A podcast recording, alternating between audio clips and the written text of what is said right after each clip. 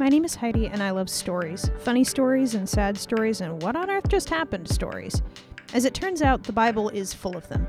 After two decades in Sunday school, plus a master's in English, I'm here to tell them to you. Get ready. This is Messy Scripture. This episode, we're going to turn our attention away from Israel and straight down south to Judah. Jehu's ruling up in Israel, but you might recall that he killed the king of both Judah and Israel, but did not reunite the two kingdoms. Therefore, someone else is reigning in Judah. That someone is the queen mother, Athaliah, and she's like the worst. She killed off the entire royal family, so she thinks.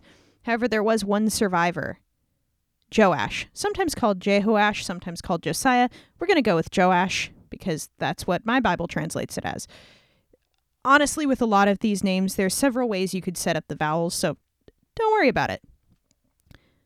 Joash is an infant at this time, and so he's hidden in the temple under the care of the priests for six years, while Athaliah reigns in Judah, wrecking everything and worshiping all the wrong gods.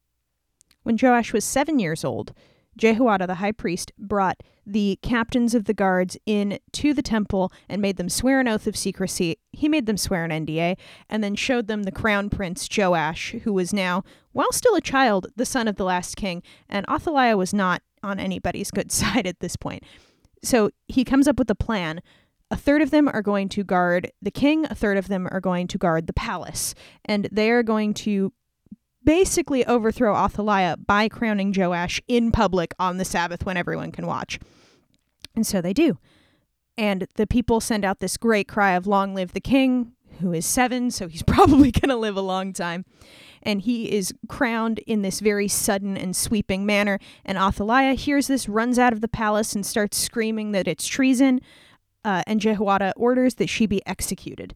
And thus Athaliah was put to death right inside the palace after going through the horse's entrance. Stepping in some horse doo doo is what that's happening. And now Joash is reigning over Judah. Joash is overall a good king. Let's start there. He does a lot of great things. He tears down the temple of Baal, he kills the high priest of Baal, he does all kinds of reforms that bring Judah back to God. However, some of you are probably thinking, but he's seven. Yeah, he was kind of a figurehead for quite some time until he came into his adulthood, and Jehoiada did most of the policy making. However, given the context and Joash's age when he took the throne, that makes a whole lot of sense. That said, when he was a young adult, he ordered the priests to repair the temple because his grandmother, Athaliah, had stripped the temple of everything valuable and had used it in worship of the Baals. However, the priests didn't use the money that they collected for repairs on the temple, and when Joash was 23, he called the priests out on it, and so Jehoiada drilled a hole in a box, basically, and began to take donations from the people specifically for the repairs of the temple, and thus Joash restored the temple of King Solomon.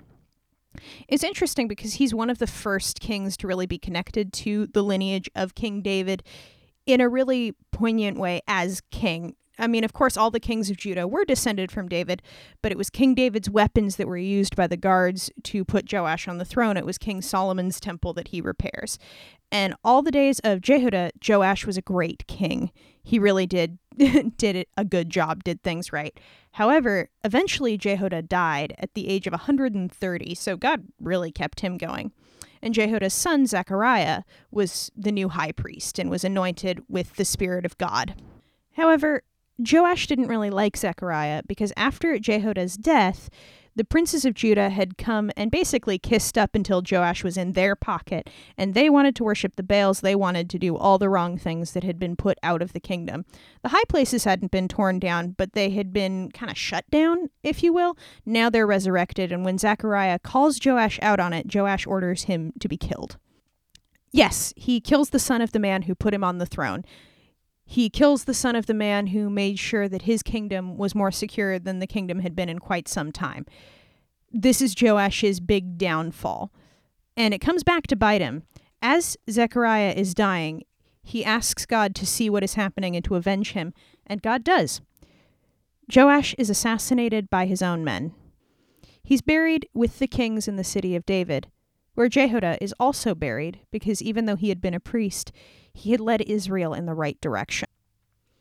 With the assassination of King Joash, Amaziah, his son, is He comes to the throne at the age of 25, and as soon as he's got his kingdom secure, he kills all of the people who killed his father, Joash. However, he didn't kill their children because that is, in fact, in the law of Moses, you don't punish kids for the sins of their parents. That's not how that works.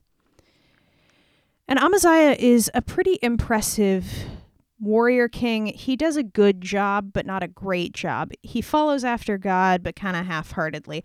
And later in his reign, he falls to idolatry. A surprise! God sends a prophet who tries to warn him, and Amaziah is like, I'm going to kill you if you don't shut up. And the prophet's like, okay, but just so you know, you're not gonna be super stoked you didn't listen in Israel. Jehu's son Jehoaz has taken the throne and he's okay. He does a eh, job. He does cry out to God to save him from the Syrians, which God does, and he does a eh, job. And then Jehoash, it sounds a lot like Joash because it's annoying. You heard that correctly. We had Jehoaz and now Jehoash, and Jehoash takes over for his father Jehoaz. He's not a good king. He doesn't listen well. He doesn't behave. And this whole time, Elisha's trying to prophesy and trying to get these kings back on track, and they are just not listening well. But when Elisha is finally on his deathbed, Jehoash is heartbroken because it's Elisha. And so Elisha tells him to go outside with a quiver full of arrows and strike the stones. And he does, but he only does it like three times. And Elisha's like, You could have done this five or six times and we would have crushed the Syrians. Now it's going to be a victory, but like not a great one. And shortly thereafter, Elisha dies, and Jehoash cries out that they've basically lost their entire military with the death of Elisha. They haven't quite lost their entire military, however. This is where we go back to Judah because Israel attacks the kingdom of Judah and takes on Amaziah. That's right, Jehoash attacks Amaziah. For reasons? Mostly because Judah was kind of stuck up because they defeated Edom, and then Israel just absolutely kicks Judah's butt. And so King Amaziah is soundly defeated by King Jehoash, and they both eventually pass away, putting new kings on the throne. Going forward, we're going to start seeing prophets who write books, one of them being the prophet Joel, who was writing during the time of King Joash. These prophets that wrote books were writing books to try to stop Israel from its decline or Judah from its decline, but they were also more books of recollection, not only things to come, but things that had already happened and what God had said would happen if those things continued. Way back in Deuteronomy, way back in Leviticus, way back in Numbers both Israel and Judah are going to show their true colors going forward, and a lot of the time the spirituality of the country falls under the spirituality of the king. The reasons for that are high theology that I'm not going to get into throughout this show, but just keep in mind that there is a lot going on here under the surface beyond just how the kings behave. After all, the people are following in their footsteps pretty dang closely, and these kings are anything but consistent. Next episode a breath of fresh air with a couple good kings and a couple bad kings. Catch you then.